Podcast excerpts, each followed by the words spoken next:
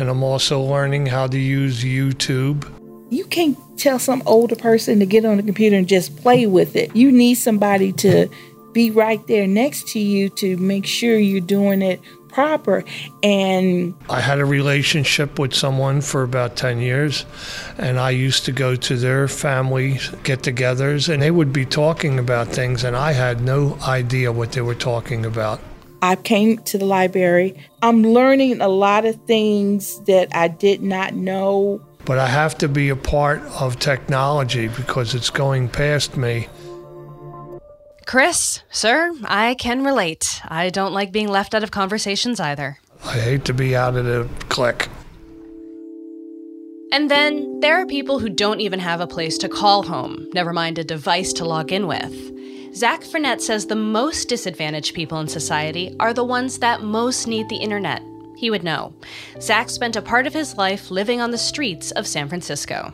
I mean, I was never sleeping on concrete, but there was definitely the better part of a year where I was living out of my car. Um, I would do whatever it took to make money, panhandle, fly signs, uh, sell drugs. I mean, I, I can tell looking back on my social media profile, there's like a three year gap where there's just like nothing happening. Um, I didn't always have a phone. Um, for an individual who is out on the streets and needs help, it can be hard to even find where to go to access that help without the internet. You know, it's almost like if you don't have access to it, then you don't exist. I can see why Zach would feel that way.